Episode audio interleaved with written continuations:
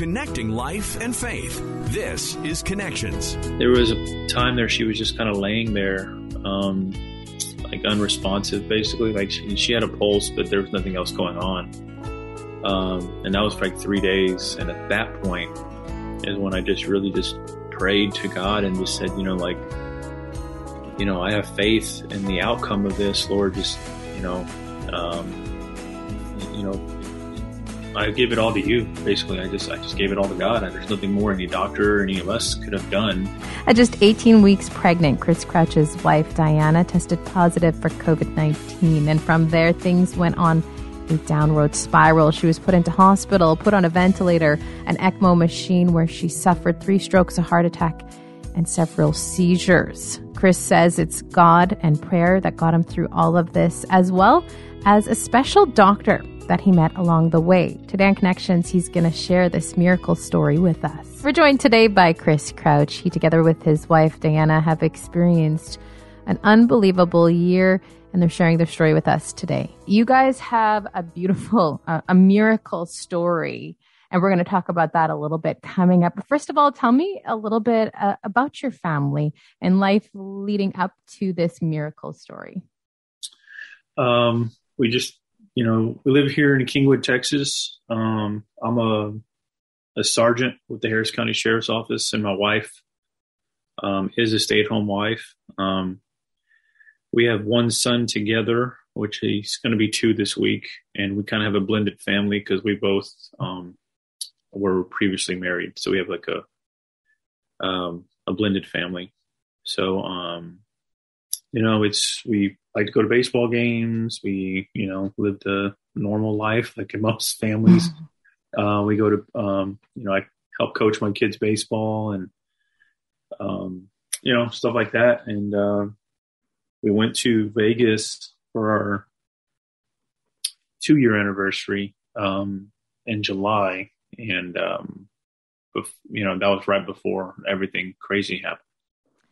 Now, you speaking of crazy, you guys had a little bit of a tragedy happen in your family. In the end, it is a miracle.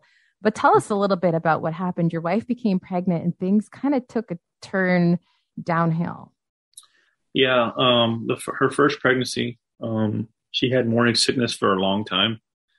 So um, when she got pregnant this time, um, she, you know, she had a little bit of morning sickness, and then on our anniversary, which uh, in July, um, she had a little bit of a headache, so we kind of thought that was part of the the pregnancy. We didn't think anything of it as far as COVID. So um, we got back in, and um, she still had a headache. Then she started to feel fatigue, and then she started running a fever.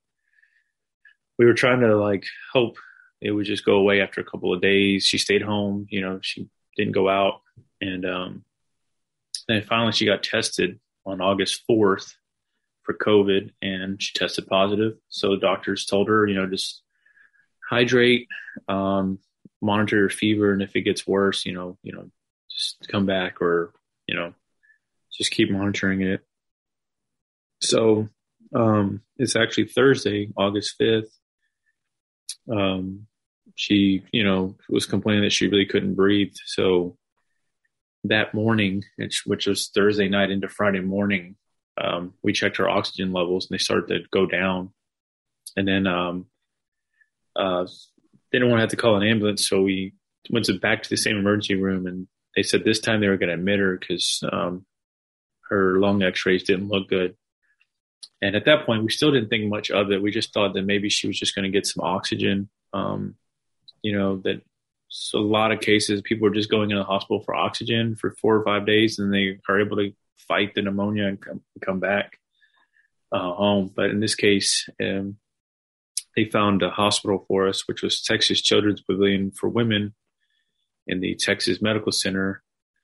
And then um, she was there for four days um, on oxygen. She was battling, trying to avoid the ventilator. And then on August 10th, they finally told us that she was getting worse, so she had to go on the ventilator. Mind you, this was all while she's like 18 weeks pregnant. as her husband what was this like to just stand there and and watch this this is even before it gets to uh, an even worse situation yeah it's it was hard because she was very scared that um, she was never going to see her family again because we don't know what's on the other end of the ventilator. You know, do you ever mm-hmm. wake up? You die? You know, so you know the doctor said we don't have a choice. We have to go on the ventilator, and you know, it's at this point I'm thinking, okay, she's 18 weeks pregnant. Do we just what do they do with the baby? I don't. I've never this been in this situation before. So what's the thought process for the doctors? And they were just hoping it'd be a couple weeks on the ventilator and that was not the case. Um, she was on the ventilator for 17 days at that point when they decided to put her on um, ECMO, which is a artificial lung. Uh, it's a machine that oxygenates your blood, and that's a very um, crazy um, ordeal. If people want to research that, it's very um, it's literally a coin toss if you're going to survive on ECMO. It's a 50-50 shot, maybe less than that actually she stayed on ECMO for eight weeks and experienced several complications. Can you tell us about that? Yeah, the um, first couple of days, um, she actually did okay. She was, you know, on very minimal settings on the ECMO machine.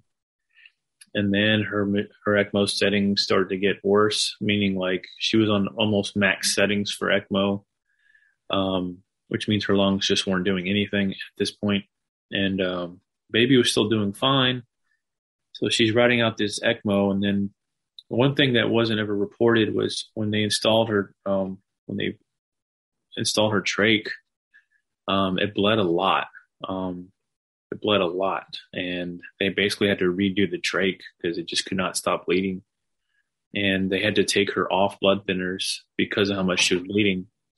And you need to be on blood thinners um, when you're on ECMO because it's a machine that's circulating the blood. So, um, which was a big factor in why she ended up eventually having a stroke um, because she had formed blood clots and the blood clots shot up to her brain and she had, from what the doctor said, three strokes and a heart attack all in one day.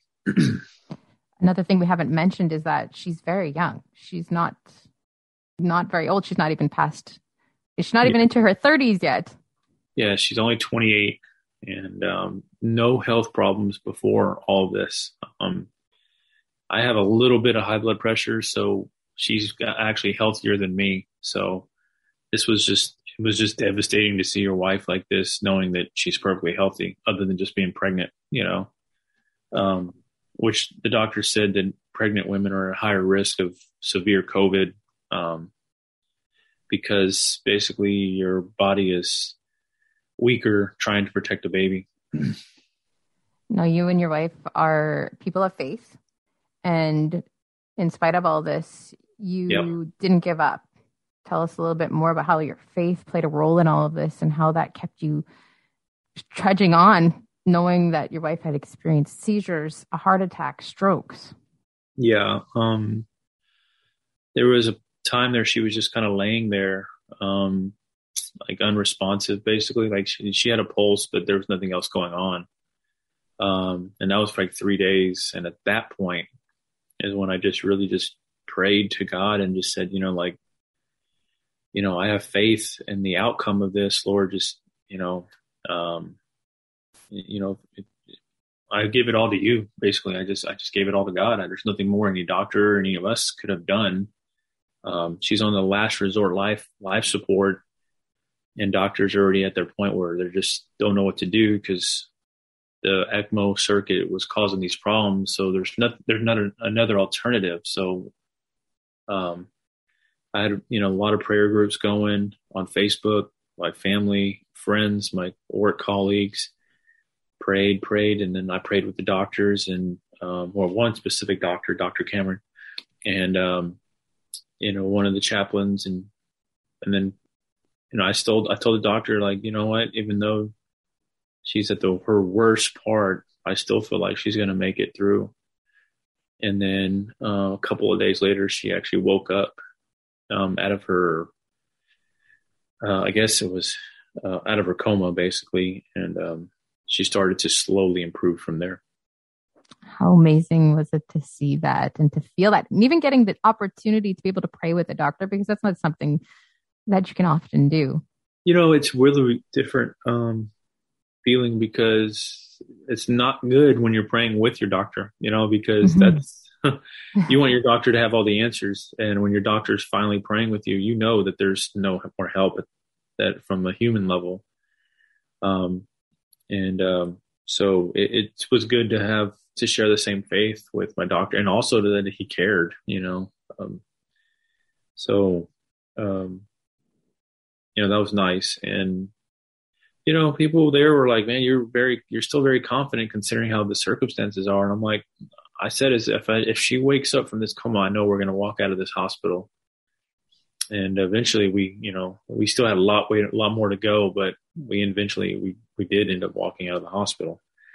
Um, but you know, just you know, I watched a lot of um, Christian television at that point because I needed to see things and hear things that would lift me up and give me hope. I, I didn't want to watch regular TV and you know you hear laughing and you see jokes and baseball games and, and none of that's just you know when your wife is dying and on life support it's not really entertaining at that point so i used a lot of um, christian shows and also reading some scriptures that people would text me hey read this scripture for some you know uplifting advice or you know up, something uplifting and and it, it really helped me get through day by day. and then on November 10th, your son was born and you mm. decided to name him after the doctor that helped you along the way with your wife. Yeah, um, there was a huge team of doctors, nurses, medical staff, um, but just Dr. Cameron in particular, just um, you could just tell he really cared and was really wanted to see Diana and the baby just make it. And um, you know, all the other doctors were great, um, but there was just a passion with Dr. Cameron, and maybe it's because of the same faith that we have that uh, we rely on God, um, and um, they just kind of shine through His work, you know. And I'm glad that there's doctors like him that God uses His hands to to help help people. what what was his reaction when he heard that you had uh, named your son after him? Yeah, um, I, I, told him if we get through this, um, like we make it through this, because it was very a lot of dark days, 139 of them to be exact. Um, so we make it through this. Uh, I'm gonna name my son Cameron, and he just started crying, like he just, you know, in front of all the nurses and other doctors, and I was right there. My wife was bedside, and and uh, he was just crying, and he said it was an honor, and he said you don't, you know, you don't have to do that. And, and there was other reasons why, um, you know, we like to name our boys with the C name. So it just kind of fit. And, and it was just, we wanted our son to have a story as well. So that was, that was pretty cool. At the end of the day, how would you say this entire journey has impacted your faith? That's a good question, but I, I know that there's we're going to have trials and tribulations in life. Um, but you got to put your problems to, to God and um, understand and know that He is in control. And there's things that we're not going to understand, um, and that we'll probably never understand. But you just got to trust God's uh, plan for you, and um, and that's what I did. And you know, whenever I see you know ambulances just drive by, um, when I drive by a hospital, sometimes I just say a prayer for those that are that need that need it. You know, just before that, I would never you know, I was busy doing work stuff or just it never crosses your mind. But sometimes just say a prayer for someone can go a long way, you know, and um, so it just definitely impacted me. And, um, you know, I, I pray for a lot of people now, just even if when they don't know it. And because I know prayer, I know prayer works. In your line of work, you see a lot of awful stuff. Has this changed your view on things now going through this experience with your own wife and your son? Yeah, it, it has. Um, because I used to tell others um, before this incident that there was actually in my family we haven't had any significant death. Like we haven't had a lost a loved one. Like as far as like a child, a mother. Like my parents are still alive. My grandma's still alive. My my children are still alive. My brothers, siblings, like everybody very close to me is all still alive. So I always told people I never knew what that felt like when somebody um, lost a loved one or something like that. And and um, now my perspective is a lot different as far as what you know, obviously what that feels like. Even though I didn't lose uh, my wife, um, we came close very many, you know, a lot of times. So um, it's just changed a lot, and um, especially in my line of work, um, you know, you're a little more compassionate about things. mm-hmm, definitely. Tell us a little bit about how Diana is doing now. Obviously, that was a long, hard journey for her. And I know you mentioned she's very tired still these days. Tell us a little bit more about that. Yeah, she's on. Um, she came home with oxygen, but it's she's not on a ventilator or anything like that. It's just a low flow oxygen. Um, she really doesn't need it at the house. Um, we just when we go to the grocery store or something like that, she needs um, a little bit of oxygen. That's just because her her lungs are kind of deconditioned and um, weak from just being in bed for 139 days. You your whole body is just weak, so she's got to work on her endurance. Um, uh, she's you know she's doing real well. She's in good spirits. Um, from her stroke, she only has a little bit of weakness in her left hand uh, she's made a, almost a full recovery on that part, and um, she's at home with her children, which is what she wanted from the get go. Mm-hmm. You know, we actually made it home two days before Christmas, which was very important to us to get home um, for Christmas for our children. So uh, we anticipate um, a full recovery, to be honest, and we'll be praying on it. So for sure. And your little man there, little Cameron, mm-hmm. how's he doing? Because he was born quite early, nine yeah, weeks he, early, correct? Yes, he was born at 31 weeks. Um, he was actually almost five pounds, so he was a lot bigger than they thought. When they had wow. measured, they do the ultrasound. They thought he was going to be around three, three pounds, and he was born almost five. And um, for a premature baby at the time, he was very healthy. Uh, he's still healthy, um, and he just um, yesterday was three months. Uh, he turned three months. So um, but he was born, his due date was actually January 9th. He was born November 10th. So he's doing great. For anyone who may be going through a similar situation to yours, um, what would you say to them?